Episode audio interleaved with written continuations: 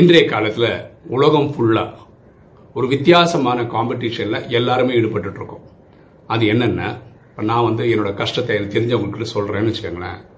உடனே அவங்க டபுள் மடங்காக அவங்க கஷ்டத்தை என்கிட்ட சொல்கிறாங்க அப்படின்னா என்ன? எல்லாரும் கஷ்டத்தை பரிமாறதுல ஒரு காம்படிஷன் நடந்துக்கிட்டு தான் இருக்குது ஆனால் இது நல்ல விஷயம் கிடையாது.